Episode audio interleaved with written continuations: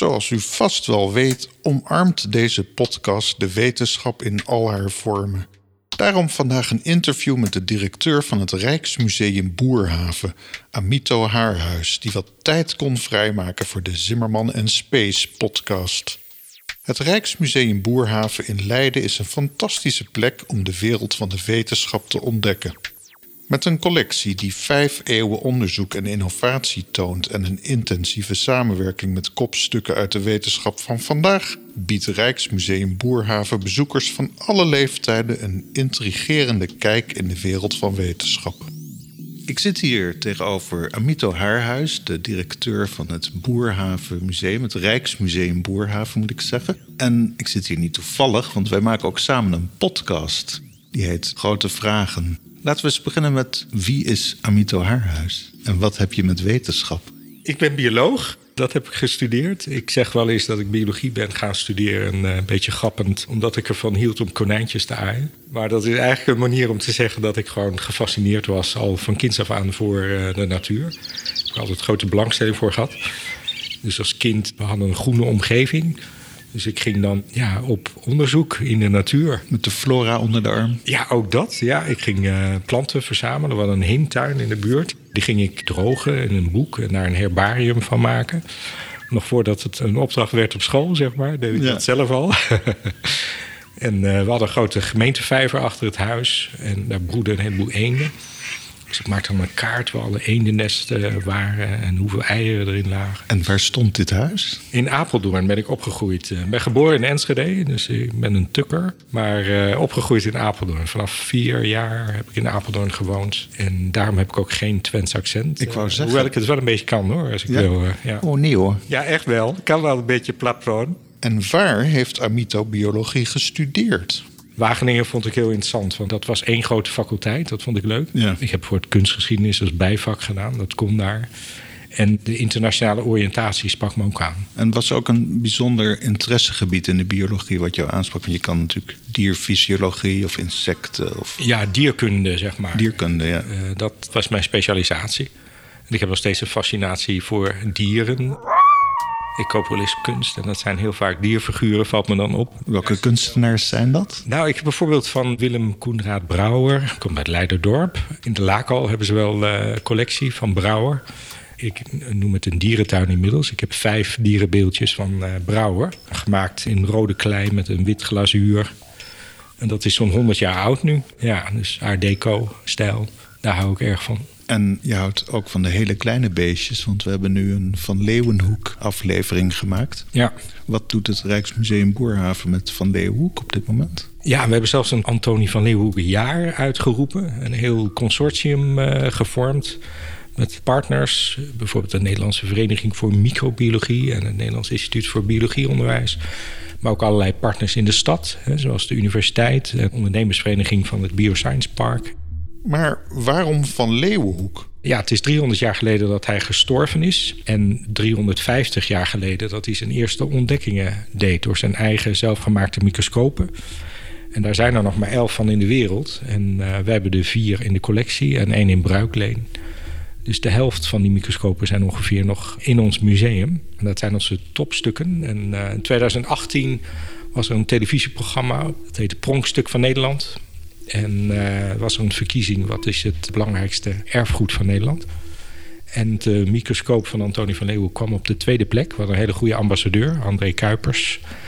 Dus de tweede plek na het plakkaat van Verlatingen. Maar voor de nachtwacht. Ja, André Kuipers is ook een vriend van deze podcast. Nou, wat leuk. Binnenkort ga ik ook weer bij hem langs. Ja, hij is nu weer ambassadeur voor Antonie van Leeuwen. Oh, wat in ons Antonie van Leeuwen jaar. Dus 17 april wordt de tentoonstelling geopend door staatssecretaris Oesloe. En uh, André Kuipers doet dan de keynote. En in de tentoonstelling, die uh, dus vanaf 18 april voor het publiek te zien is, leest André Kuipers een aantal van de brieven van Antonie van Leeuwenhoek voor. Nou, dat alleen al dus, is uh, de moeite waard. Dat is zeer de moeite waard. Ze zijn zeer vereerd dat hij dat wilde doen. Hoe kwam Van Leeuwenhoek eigenlijk bij de microscopie terecht? Ja, het idee bestaat wel dat die zelfvermaakte microscopen ontstonden als een soort vergrootglazen om goed naar stoffen te kijken waar die in handelde. Dus het ziet er ook niet uit als een typische microscoop. Nee. Je verwacht een beetje zo'n buis waar je doorheen kijkt naar iets wat je onder een glaasje ligt. Maar zijn microscopen zijn heel anders. Zijn heel kleine dingetjes eigenlijk, maar zo'n 10 centimeter lang. Met een prikker erop, begreep ik vandaag. Met een prikker erop en een heel klein lensje ingeklemd tussen twee metalen plaatjes. Wat zo groot is als een speldenknop moet je voorstellen dat je zoiets met de hand moet gaan focussen. Ja, ja maken ook. Dat ook, dus ja. Zo'n klein lensje met de hand polijsten. En dat dan ook nog op een hele goede manier doen dat je geen vervorming krijgt. Ja, dat is het lastigste van lenzen. Hè? Ja, het vakmanschap, daar blonk je in uit. Van Leeuwenhoek heeft de microscoop niet uitgevonden. In die tijd waren er al andere microscopen. Dus mensen denken wel eens dat hij de uitvinder is van de microscoop. Maar dat is niet zo, heb ik me laten vertellen door onze conservatoren. Maar hij is vooral bekend vanwege de ontdekking van de microwereld. Ja. En vooral ook omdat hij zo ontzettend nieuwsgierig was. En tientallen jaren was hij voortdurend aan het turen door die microscoop. En alles wat los en vast zat, legde hij eronder. Visualizing the unknown. Ja, precies. Deze podcast gaat eigenlijk over sterrenkunde en ruimtevaart. Bezoekers van dit museum die worden natuurlijk hier ook getrakteerd op allerlei dingen die wel meer met sterrenkunde te maken hebben dan van Leeuwenhoek. Ja. Want als je hier rondloopt, is van alles te doen. Hè? Ja, een van mijn favoriete ruimtes in het museum, dat is meteen de eerste zaal. Dat is onderdeel van uh, thema de Gouden Eeuw. En daar heb je een zaal, daar staan twee uh, planetaria. Eén uit 1600, met de aarde in het midden. En één uit 1670, maakte in opdracht van de Rotterdamse burgemeester met de zon in het midden en de toen bekende planeten daaromheen. Dus in 70 jaar tijd was het hele wereldbeeld gekanteld. Ja. En dan in die ruimte staat tussen die twee planetaria staat het kwadrant van Snellius, een heel groot meetinstrument. Een van de eerste instrumenten die de oude sterrenwacht hier in Leiden aankocht. Om allemaal metingen te doen aan de sterrenhemel.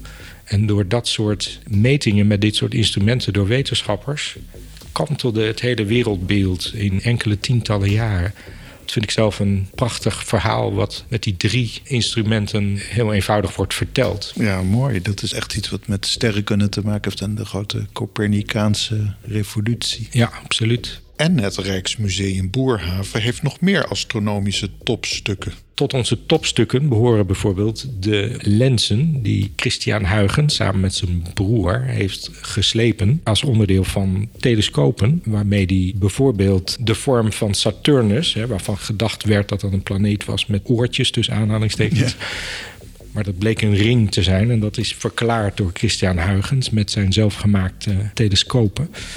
En ja, we hebben de grootste verzameling originele lenzen van Christian Huygens in onze collectie. Dat zijn ook echt de topstukken. En dan kun je heel dicht bij staan en uh, naar kijken. En dan zie je ook dat hij met een diamantje zijn handtekening in de lenzen heeft uh, gegraveerd die interesse in huidige onderwerpen in de wetenschap vind ik ook heel bijzonder. Want jullie hebben hier ook heel veel informatie over artificiële intelligentie. Ja, we hebben nu een tijdelijke tentoonstelling over kunstmatige intelligentie. Brain Power heet die. Met daarin AI van uh, Artificial Intelligence in the Brain van Brain Power. Het is natuurlijk een heel groot en breed abstract onderwerp. En ik denk dat we in die tentoonstelling erin geslaagd zijn om het ook heel concreet te maken. Van hoe AI zeg maar, nu al je dagelijks leven in sterke mate beïnvloedt. En wat daar de voordelen van zijn kunnen we voor het betere kankerdiagnoses stellen op de radiologieafdeling van het LUMC bijvoorbeeld met behulp van AI, maar ook de schaduwkanten van AI hoe gezichtsherkenningssoftware bijvoorbeeld kan leiden tot discriminatie. Omdat de data die je erin stopt, daar zit vaak een bias aan. Hè? Als je die gezichtsherkenningssoftware hebt getraind met vooral foto's van witte mensen uit Europa en Noord-Amerika dan kan het zijn dat zwarte mensen niet worden herkend. Nou is het natuurlijk heel erg belangrijk dat we dat soort situaties voorkomen en zorgen voor gebalanceerde data, hè, waardoor die gezichtsherkenningssoftware voor iedereen werkt. En hoe sta jij daar zelf in? Vind je van wetenschap, het kan me niet snel genoeg gaan? Of denk je dat we misschien te onvoorzichtig zijn als samenleving op dit moment? Ik geloof wel heel erg in technologische vooruitgang en dat dat iets is wat onze kwaliteit van leven kan verbeteren. Maar we moeten tegelijkertijd heel goed opletten bij al die vernieuwingen en het genoeg met elkaar hebben over de impact van die technologische vernieuwingen. Wat zijn de ethische aspecten ervan, of de sociale of de juridische aspecten? Moet je heel goed met elkaar over hebben. En al heel vroeg over nadenken hoe je daarmee om wilt gaan. En dat gebeurt soms een beetje te laat. En dan kan iets al, maar dan weten we nog niet of we het eigenlijk wel willen. What is it you want? Dat is voor mij de essentie. Willen we alles wat kan. kan.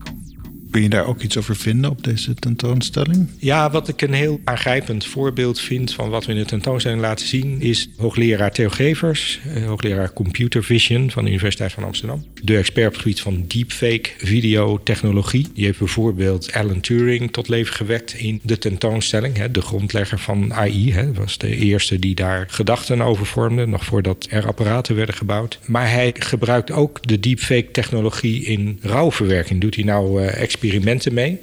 Je ziet daar in een videodocumentaire ouders praten met hun overleden dochter. Dus het beeld van de dochter, daar is een deepfake video van gemaakt. En de stem, dat is de rouwtherapeut. En die ouders die zien dan hun kind dat overleden is en praten daarmee, maar ze praten eigenlijk met de stem van de rouwtherapeut. Nou ja, daar kun je natuurlijk van alles van vinden. Hè. Op het moment dat ik dit vertel, krijg je daar waarschijnlijk een bepaald gevoel bij. Kan dit wel? Wil ik dit wel? Ik vind het heel belangrijk dat wij een podium zijn voor dit soort reflecties. En dat onze bezoekers op die manier aan het denken worden gezet. Hè. Dit kan al. Wat vind ik daar eigenlijk van? Well, I don't know. De eerste gedachte die ik heb is: dit is natuurlijk ideaal voor lange ruimtereizen. Dat je helemaal afgesloten bent van de rest van de wereld. Dat je dan toch nog een soort van sociale interactie kan hebben met AI. Ja, ja. Ik zie allemaal mogelijkheden. Wat ik ook heel mooi vind in dit museum, want ik loop hier natuurlijk ook regelmatig rond, zeker voor onze podcastseries. Hier is heel veel te doen voor kinderen. Ja, de wiskunderoute is ontzettend populair ook. Je kunt bij de kassa een koffer krijgen. En daar zitten allerlei experimenten in die je onderweg kunt doen. Dus dan doe je de koffer open, er zitten allerlei spulletjes in.